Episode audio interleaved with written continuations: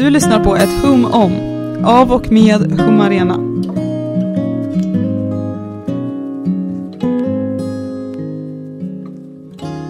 Då säger jag hej och välkomna till podcasten Ett hum om med mig Elsa. Och mig, Hjalmar. Hur mår du idag Hjalmar? Jag mår mycket bra faktiskt. Och eh, framförallt för att vi har en så trevlig gäst här idag. Ja, ja men exakt. Med oss idag har vi Gustav Bolin som är utredare och biträdande generalsekreterare för Vetenskap och allmänhet. Hej! Hej! Hur mår du idag?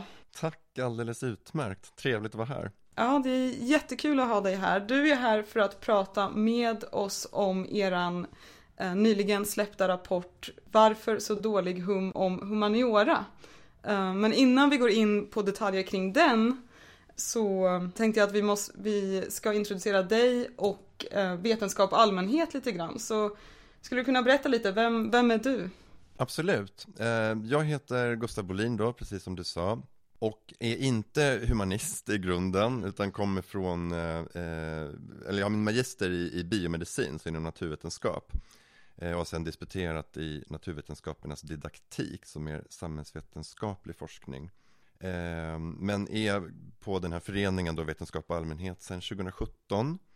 Och vi jobbar ju för att främja dialog och öppenhet mellan forskare och allmänhet, eller det omgivande samhället generellt kan man säga. Okej, hur, hur gör ni det? Ni släpper rapporter och gör fler grejer också? Ja, precis. Vi gör en massa olika saker, men i princip skulle man kunna säga att vi jobbar på tre olika sätt för att mm -hmm. uppnå det här syftet. Och ett av dem är då eh, att vi gör egna studier och undersökningar där vi försöker då förstå mer om hur den här dialogen kan eh, komma till, så att säga. Eh, och då har vi vår egen rapportserie som vi släpper de här resultaten i. Eh, och sen jobbar vi väldigt mycket med olika typer av praktiska aktiviteter och events och seminarier och workshops och kurser eh, och så vidare. Kul. Där vi testar olika format för, för dialog. Och sen slutligen så jobbar vi då med eh, påverkansarbete där vi då försöker sprida kunskap om både våra studier och våra aktiviteter och försöker få till förändring också i samhället. Spännande. Ja, verkligen. Vill du berätta lite mer om den här rapporten då som vi tog upp? Varför så dålig hum om humaniora? Den fångade ju vårt intresse på en gång. Mm. Eh, den har ju till och med ett liknande namn som den här podden faktiskt. Mm. Ja. Ja, hur, hur ser det ut eh, med, med hummet om humaniora i, i samhället i stort egentligen? Ja, precis. Titeln avslöjar ju lite där kanske att man kunde önska att hummet skulle vara bättre än det var. Men eh, eh bakgrunden till den här rapporten är mm, att vi då inom framförallt då de här liksom, våra studier så har vi följt förtroendet för forskning i stort och för forskare eh, som yrkesgrupp eh, men också forskning i olika ämnesområden ända sedan 2002.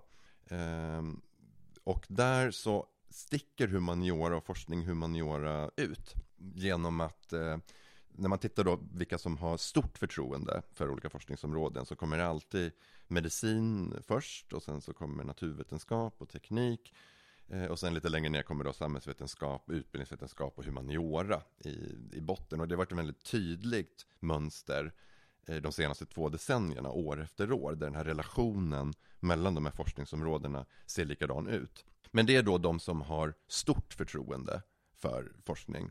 Om man tittar på de som har litet förtroende så är det ganska få för alla de här forskningsområdena och det är inte så stor skillnad mellan eh, alltså forskning i medicin och humaniora till exempel. Kurvorna ser ganska lika ut. Där är de ganska lika parallellt. och det är också generellt och glädjande nog ganska få som faktiskt har ett litet förtroende för både humaniora och, och andra forskningsområden. Eh, men skillnaden där i de som har stort förtroende förklaras då istället av att dels flera som lägger sig på en sån här neutral, liksom varken stort eller litet förtroende, men också då en, en större andel som svarar ingen uppfattning om sitt förtroende. De kan inte ta ställning till vad de har för förtroende. Eh, och där är det en jättetydlig, som vi också sett då, år efter år, där det är nästan tre av tio som, in, som saknar uppfattning om sitt förtroende för humaniora. Och i och med att vi har sett det här mönstret så tydligt då de senaste två decennierna så är det liksom eh, lätt att tänka att så här kanske det kommer fortsätta se ut två decennier till. Eh, om man inte gör någonting åt saken. Eh, och då ville, det var liksom syftet med den här studien, att förstå mer om den här gruppen som saknar förtroende, eller som saknar uppfattning om sitt förtroende för humaniora. Vilka är de? Vad är det de egentligen saknar uppfattning om? Vad skulle de behöva för att ha en uppfattning om sitt förtroende? Och vad ser de som viktigt eh, för att få ett förtroende eh, för humaniora? Skiljer det sig från vad som är viktigt för att ha förtroende för till exempel forskning i medicin? Och kan man använda den kunskapen på något sätt då för att kommunicera på ett mer förtroendeingivande sätt? Just det. Typ de sakerna var vi intresserade av. Men eh, vad, vad innebär det egentligen att ha förtroende för forskning eller för en forskare? Vad, vad innebär begreppet förtroende för er och er rapport?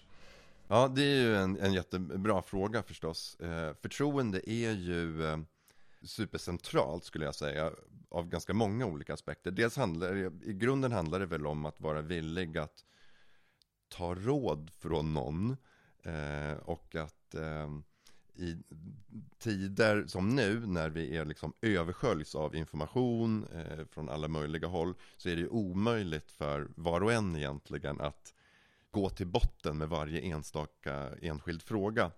Eh, och då blir vi istället jätteberoende då av vad vi får höra från andra och de man då har förtroende för är ju de man kommer lyssna på i slutändan.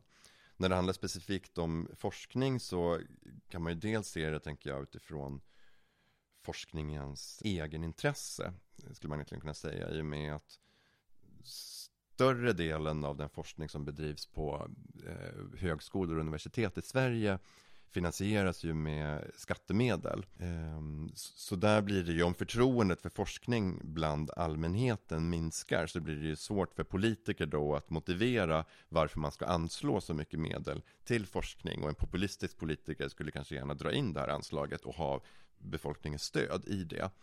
Ehm, så det är ju en viktig faktor.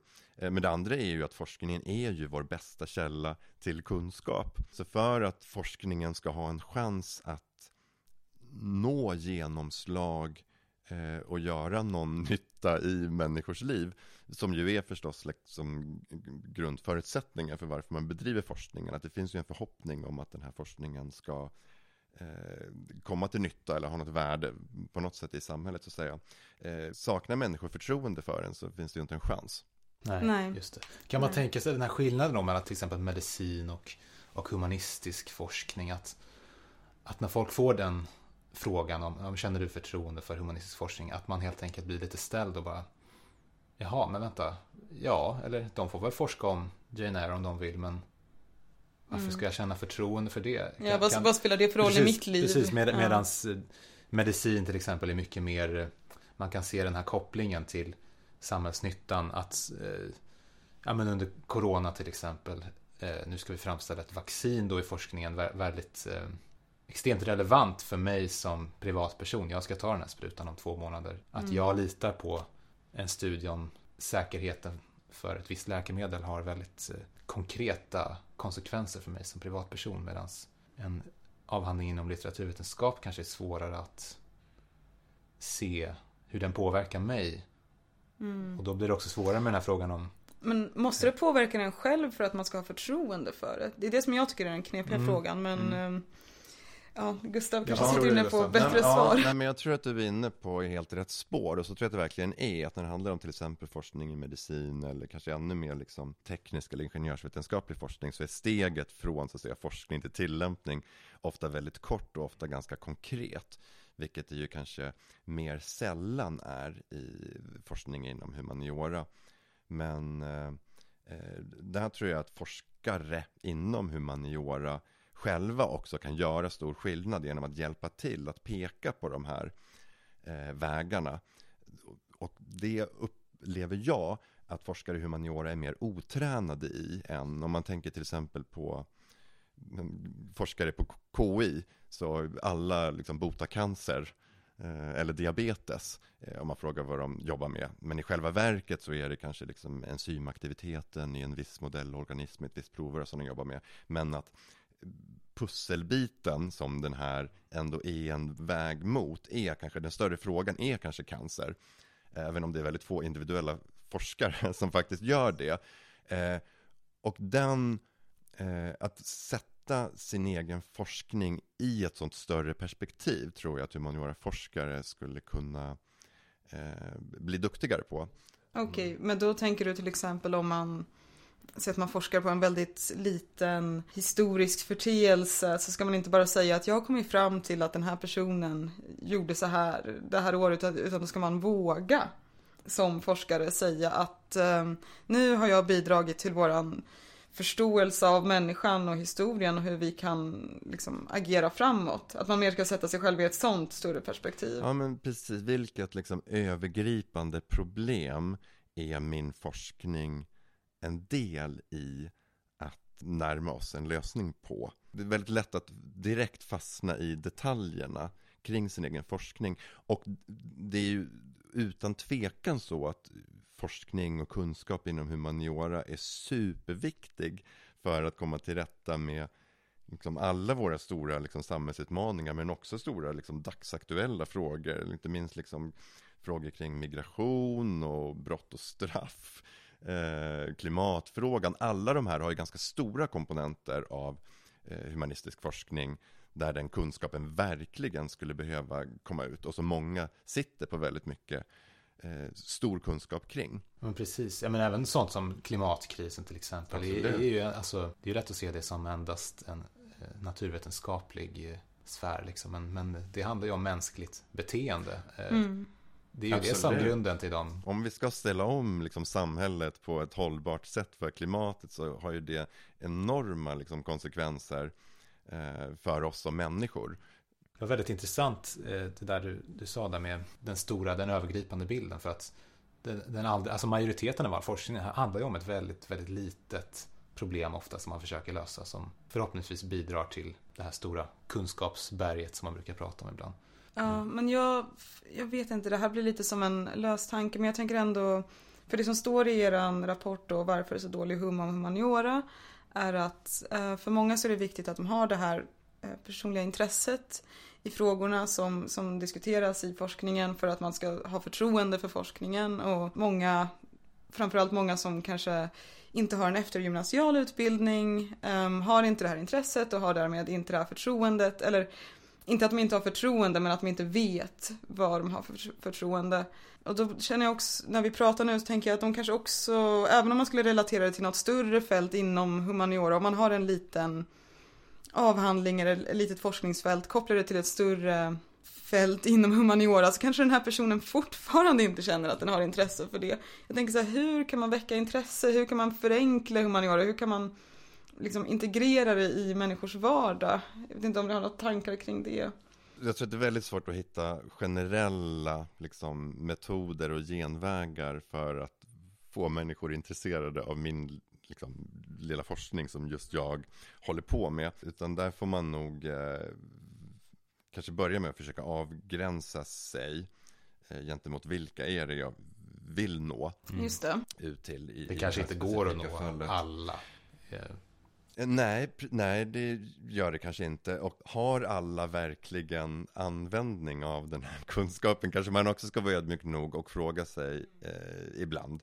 Det finns ju väldigt mycket breda och eventuellt liksom missriktade liksom, kampanjer för att bara nå ut med information och kunskap. Och sådana tenderar ju att eh, sällan bli särskilt lyckade.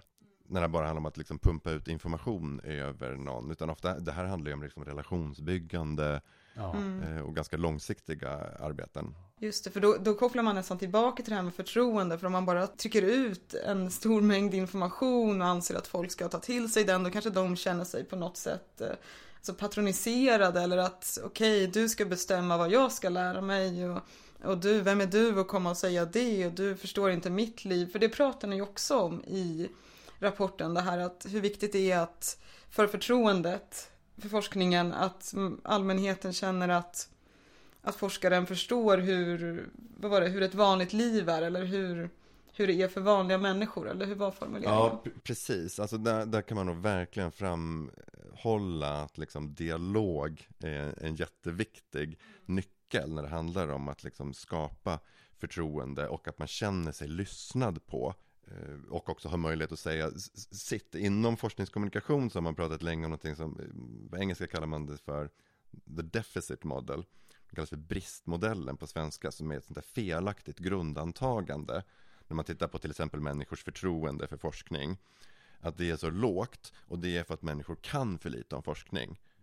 De har liksom brist på kunskap. Om vi bara fyller den liksom luckan med ny kunskap. Då kommer det komma liksom positiva attityder till forskning på köpet. Och det där stämmer inte. Det finns liksom tonvis med empiri som, som visar att det är inte alls så man skapar sina attityder och, och förhållningssätt. Utan det är en massa andra eh, faktorer som spelar jättestor roll för vad man faktiskt tycker och tänker. Alltså förutom då fakta så är det liksom ideologiska och sociala och kulturella och religiösa och jättemånga sådana skäl. Och det där måste man förstå, tror jag, vara medveten om när man vill då nå ut eh, till människor, citattecken. Ja, Men om man vill nå ut då, ska man, ska man försöka tänka då eh, utifrån det du just sagt så tänker jag bara som ett förslag att man ska tänka istället för Um, här har vi forskning um, och ja, den får ni ta del av. Utan att om man istället ska fråga först så här, vad vill ni ta del av? Vad vill ni diskutera? Vill ni göra något inspel? Ehm, vad, vad, ska vi rikta in oss på? Sen så liksom plockar man ut de specifika delarna som folk faktiskt har bett om. Och så erbjuder man det i något slags um, men, utbildningssyfte eller informationsspridningssyfte eller så. Kan man, kan man tänka på det sättet?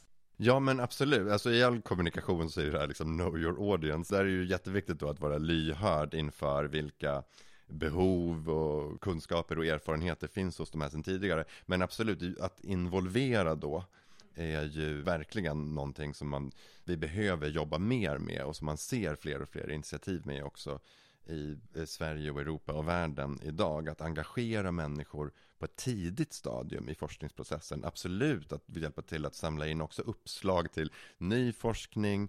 Eh, det finns ju en företeelse nu som heter medborgarforskning som också får mer och mer uppmärksamhet och användning där då människor som inte är forskare kan kliva in och hjälpa till i forskningsprocessen eh, på olika, i olika delar av forskningsprocessen. Eh, och på så sätt bli involverade och få ett ägandeskap under forskningen och därigenom också då i förhoppningsvis då förstärka sitt förtroende för, för forskning men framförallt blir forskningen då nästan per definition mer relevant för de här personerna. Ja, jag tror jag har sett, för att liksom ge ett konkret exempel, så tror jag, tror jag att jag har sett ungefär det du pratar om på, på LinkedIn. Mm. Ehm, den sociala medien. Från om det är typ Unesco eller EU-kommissionen eller någonting. Att de lägger ut sådana här um, polls, sådana frågor um, med olika svarsalternativ. Till exempel kanske vad vill ni att EU ska satsa pengar eller forskning på? Och så får man rösta. Vem som helst på LinkedIn får rösta. Eller kanske vad tycker du är det viktigaste? Världsarvet eller vad tycker du är liksom viktigast med språkkunskap? Och så får man rösta på det och då får man konkret bidra till det här. Då, sen vet man inte vad, man, vad de gör mer men man får ändå känna att man är med och deltar. Kruxet där tycker jag är att då måste man ändå på något sätt man måste ju fortfarande följa de här sidorna redan, man måste ju ha något slags grundintresse. Um, så det når ju inte ut till alla alla. Men då är det ju återigen den här frågan, ska man, om man inte ens har intresse nog att följa den här sidan, ska man ens liksom nås ut till? Alltså har man ens ett, person, ett personligt intresse eller någon vinning av att ta del av informationen? Mm. Så det... Men det lät ju väldigt bra det där du sa, väldigt, väldigt sympatiskt. Alltså, mm. Jag tänker också ett fel som man gör, som, som kanske vi gör till viss del också, är att göra en uppdelning mellan forskare och vanliga människor. Som att forskare skulle vara någon slags supermänniskor som mm som är liksom onårbara och sitter på alla svar. Alla är ju bara människor mm. också. Mm. Ja, och det är ju, kanske också bidrar till att skapa i vissa kretsar i alla fall ett liksom forskningsförakt nästan. Att, att man, det blir som ett vi och dem. Liksom. Ja. Eh. Man upplever att forskningen kommer längre och längre bort från en själv. Precis. Eller del av, nej, verkligen. Vi samordnar ju också på Vetenskap och allmänhet eh, Forskarfredag, som är liksom Sveriges mest spridda vetenskapsfestival i slutet av september varje år. Då det händer då en massa olika aktiviteter på 30 olika orter runt om i Sverige. Eh, men där är själva, eh, säger man på svenska, taglinen för hela Forskarfredag är forskare är vanliga människor med ovanligt spännande jobb. Eh, och det är verkligen det som är liksom huvudbudskapet som vi försöker förmedla då genom att hjälpa till att skapa direkta möten mellan forskare och då ofta skolklasser, lärare mm, eller en bredare allmänhet. Det låter jätteroligt verkligen. Som en väldigt bra idé. Mm. Ja men verkligen. Jag vill också, för när jag tänker som du nämnde, att vi kanske också bidrar till en viss diskurs eller ett, visst sätt att prata och en viss uppdelning så vill jag också återkoppla till det du sa om att det är viktigt att få känna delaktighet i forskningen för att få kunna känna intresse eller förtroende för den. Och just kring det här kring förtroende och vad som egentligen liksom, för det är ju på många sätt liksom en magkänslefråga om jag har förtroende för någon. Eh, men att man då liksom i forskning om förtroende har sett att det, framförallt när det handlar om liksom förtroende för forskare byggs upp av ett antal olika liksom delar egentligen där liksom då hur kompetent man upplever personen är en av de här delarna. Men att andra då delar som är minst lika viktiga, om inte viktigare skulle jag vilja säga, är liksom hur öppen öppen man upplever den här personen vara. Eh, det som vi var inne på tidigare, alltså upplever jag den här personen vara lyhörd inför mig själv och liksom mina tankar och idéer. Drivs den här personen av en, någon form av välvilja? Alltså upplever att den här personen vill gott? Det är sådana faktorer som är jätteviktiga och som jag tror när man som forskare planerar inför att träffa en grupp människor och prata om sin forskning. Så men ofta lägger man väldigt stort fokus på just kompetens biten, att framhäva sina vetenskapliga meriter och så vidare. Eh, men att de här andra delarna kanske ibland behandlas mer styvmoderligt, men att förtjänar eh, betydligt större tror jag, intresse och fokus från forskningen. Det är ganska subjektiva egenskaper ja. egentligen. På samma kanske egenskaper som man uppskattar i mötet med människor i sitt liv i stort. Liksom. Absolut. Ja, det känns, det känns svårt på något sätt. Eller hur ska man som forskare då kunna visa välvilja? Hur, hur framhäver man det? Om man bara lägger fram liksom en artikel eller håller ett föredrag, hur visar man välvilja? Men det kanske är... Ofta finns det det där, alltså varför började jag forska? Liksom, det kanske finns en anekdot kring, liksom, eh, inte vet jag, ett syskon som var sjukt eller jag läste det här eller Alltså oftast har man ju sådana eh, drivkrafter inifrån som man inte alls tänker på är intressanta för någon annan att lyssna på. Men som kanske är faktiskt jätte jättespännande, den typen av liksom personliga anekdoter. Och att verkligen se till att avsätta tid för frågor. Till exempel när man pratar med någon, superviktigt. Att berätta någon, om någonting om ens eget liv kan ju verkligen också göra att fler kanske kan relatera till, till forskaren som person och dens arbete liksom på ett annat sätt. Även om man inte kan relatera så mycket till forskningsfältet eller forskningslivet eller mm. ja, sådana saker. Man kan ju tänka på liksom den populärvetenskapliga genren också. Till exempel Patrik Svensson, här Ålevangeliet som kom för några år sedan blev ja. ju superpopulär. Han är ju inte han är väl kanske journalist tror jag egentligen. Ah. Eh, från början. Ja, don't quote me on that. Men, men den boken blev ju jättepopulär och där har han ju sammanflätat sitt eget liv. Just han har med, verkligen varvat. Med historien, mm. eller med liksom en mer vetenskaplig redogörelse för vad vi vet om ålar. Och, eh, den är ju superspännande. Det är kanske ett ganska bra exempel på hur man kan eh, presentera kunskap på ett väldigt mm. intresseväckande sätt genom storytelling och ja, ett lite mer personligt anslag. Kanske borde dra in mer personligt här i podden. ja, Vi får ta med oss våra några. familjer och våra... Ja, mm, vem vet, det kanske ja. växer fram Precis. när man hittar sitt sätt att kommunicera på. Saker som kunde vara intressanta kanske att nämna i sammanhanget också, just kring det här med. För det här handlar ju då om människors syn på eh, humaniora och forskning kring humaniora och, och, och förtroende och så vidare. Eh, men en annan sida av myntet är ju liksom forskarnas syn på eh, Just människor ja. så att säga Och hur nås man av det här? Alltså vad, vad är det som färgar bilden? Vad har man för underlag att skapa en uppfattning om humaniora på? Och där har vi sett i tidigare studier en del liksom, spännande saker som vi tar upp lite i, i bakgrunden till den här rapporten som jag vet inte om jag skulle kunna säga lite om nu också. Jo men gärna. Ja gärna, det låter ja. jättespännande. Ja men dels står det här med eh, synligheten kring humanistisk forskning. För om man läser, liksom, om man slår upp DN till exempel, och liksom kollar på vetenskapssidorna så är det väldigt mycket naturvetenskaplig medicinsk forskning som syns där. Eh, och det är någonting man ofta kan höra, att humanistisk forskning borde skrivas mer om humanistisk forskning av journalister. Till exempel, för journalister är ju generellt liksom en, eh, en intermediär eller en väg ut för forskning till eh, liksom, eh, en bredare då, eh, allmänhet. Eh, men där kan vi se när vi har tittat på två olika studier så har vi gjort innehållsanalyser där vi har tittat på liksom tryckta dagstidningar eh, när det skrivs om forskning, vad skrivs det om då? Eh, och där ser vi att det visst skrivs mycket om humanistisk forskning, bara inte på vetenskapssidorna. Eh, utan där är det då liksom som ju alla känner på sig stort fokus på just eh, naturvetenskap, medicin, teknik och så vidare. Eh, Medan till exempel samhällsvetenskaplig forskning syns mycket på inrikessidorna och politiksidorna, om, om det finns sådana. Medan humanistisk forskning väldigt mycket på kultursidorna. Men inte desto mindre är det forskning som presenteras och professorer mm, som uttalar sig om nya studier och, och antologier och så vidare som kan ha kommit ut. Eh, så det är nog ett viktigt medskick, fast man kanske inte uppfattar det som forskning när man läser det här. Det tänker jag kan vara intressant att ha med sig. Och även då, vi gjorde en stor, 2019 gjorde vi en stor eh, enkät där vi tittade på forskare i Sveriges, eh, dels eh, syn på att kommunicera sin forskning med andra målgrupper, men också erfarenheter av det. Och där kunde vi också se att forskare i humaniora är väldigt duktiga eller väldigt flitiga eh, på att kommunicera jämfört med forskare i, i andra områden också. Eh, så det görs mycket. Eh, men det är snarare då kanske skulle säga att det kanske inte riktigt alltid uppfattas som att man tar del av nyheter om forskning då, eller träffar en forskare kanske ens. Just det. det var ju ett positivt budskap och då tänker jag ändå att det syns så på kultursidorna. Alltså det betyder ju på ett sätt att forskningen faktiskt eh, implementeras och kommer till användning. Alltså snarare än att mm. det visas som här i vår nya forskning. Mm. Utan det, den används mer konkret Absolut. på så vis. Och det är ju precis det våra, som är tanken.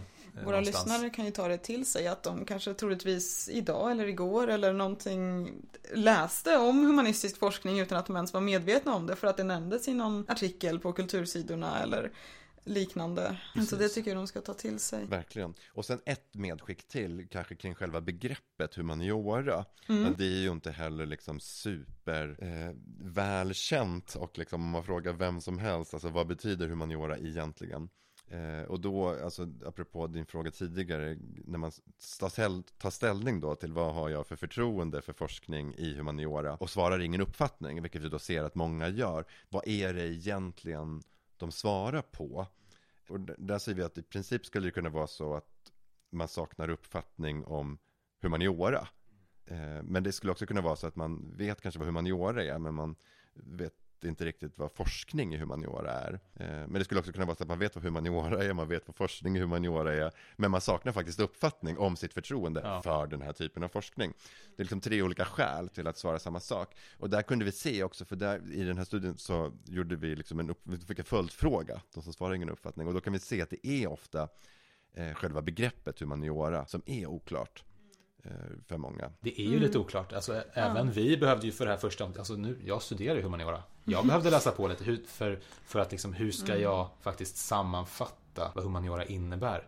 Så det, det är fullt uh, mm. förståeligt att mm. det är så faktiskt. För det är ett lite luddigt begrepp på ett sätt. Ett stort paraplybegrepp som innefattar ganska mycket. Mm. Så är det. Och vi har gjort undersökningar också där vi bara har sagt, frågat människor när vi säger humaniora, vad tänker du på då? Och då är liksom det allra vanligaste svaret är ingenting. Mm. Nej. ja. Nästan liksom varannan svarar det. Ja. ja det, det kopplar också på något sätt an till det du sa om att humaniora kanske ofta presenteras i media och så på kultursidor eller att man, man konsumerar humaniora utan att egentligen vara riktigt lika medveten om det och därmed så om man, om man inte vet att det är humanistisk forskning så vet man inte heller att det är humaniora, man kopplar inte till begreppet humaniora. Jag tänker bara att läsa en sån här bok, en bok som baseras på eh, historisk forskning, eller titta på en serie eller vad som helst, då konsumerar man ju på något sätt humanistisk forskning.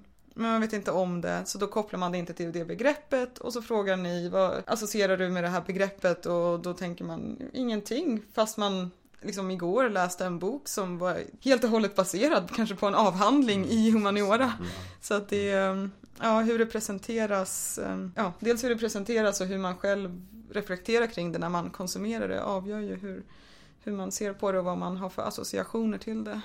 Precis, vägen är lite längre kanske ibland än eller lite svårare att urskilja. Mm. Mm. Samtidigt som ju, där, det borde ju vara liksom till humanioras fördel.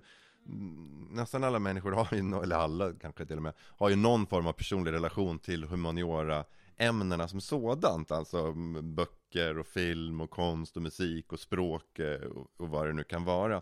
Eh, men att man kanske inte förstår att det här också är någonting man kan forska inom och historia till exempel, alltså de, det som vi vet om historia idag är resultat av forskning. Nej men exakt. Men Man undrar, tänker historien är redan skriven. Ja. Det är klart liksom. men undrar om det där också gör, ehm, just att alla har sin egna personliga koppling till humaniora. Kan väl också vara någonting som, ja, nu är det inte så många som svarar att de har lågt förtroende, men om de har det så tänker jag just när man har den här personliga kopplingen så, så har man också mer personliga åsikter kanske och känner att man, ens egna åsikter inte blir representerade i forskningen. Jag tänker att jag då som kommer från statsvetenskapen, det är ju lite samma sak för oss. Det finns ju, vad, i er rapport stod det väl 50% har förtroende, högt förtroende för stats, samhällsvetenskap tror jag, om jag minns rätt. Um, kan vara fel. Och då tänker jag att det ofta också beror på att man tycker att eh, statsvetarna har fel. Alltså fel liksom, åsikter eller drar fel Ja. slutsatser. För att det är svårare att motsäga, säga emot en, en slutsats som en kemist drar. För att man har liksom ingen personlig... Man tänker så här, ja, det stämmer nog.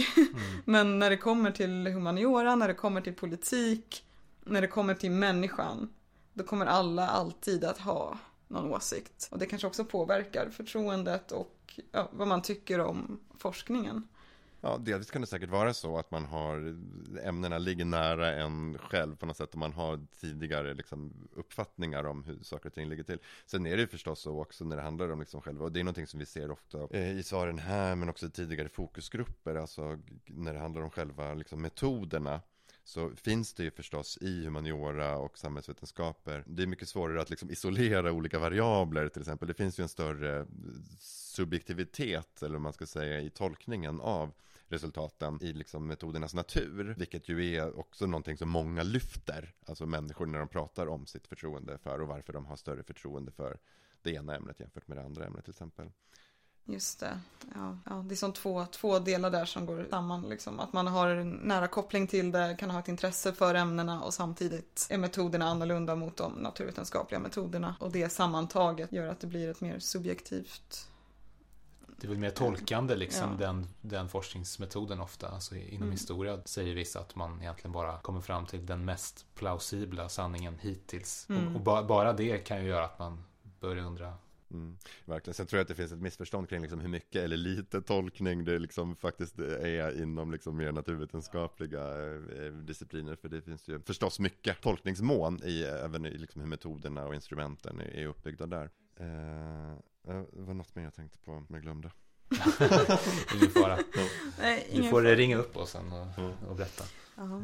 Jag tror att eh, vi har fått... vi eh, har, ja, Vi har inte vi, sagt vi allt. är överfyllda av kunskap och insikter. Ja, ja, jag känner mig verkligen uppfylld av kunskap och att jag verkligen har lärt mig mycket mer om, om er vetenskap och allmänhet och er rapport Varför så dålig hum, om humaniora. Så jag tänker att vi säger tack till dig, Stort tack. Gustav Bolin, utredare och biträdande generalsekreterare för vetenskap och allmänhet. Tack! Tack snälla, tack för att jag fick komma. Jättekul att ha dig här. Och så tackar vi för oss. Tack så mycket. Tack, tack Hjalmar och vi säger följ Humarena på Instagram, följ den här podden, följ Vetenskap och allmänhet på Instagram, kolla in deras hemsida och eh, håll utkik efter nästa poddavsnitt från Ja, oss. tack så mycket. Tack!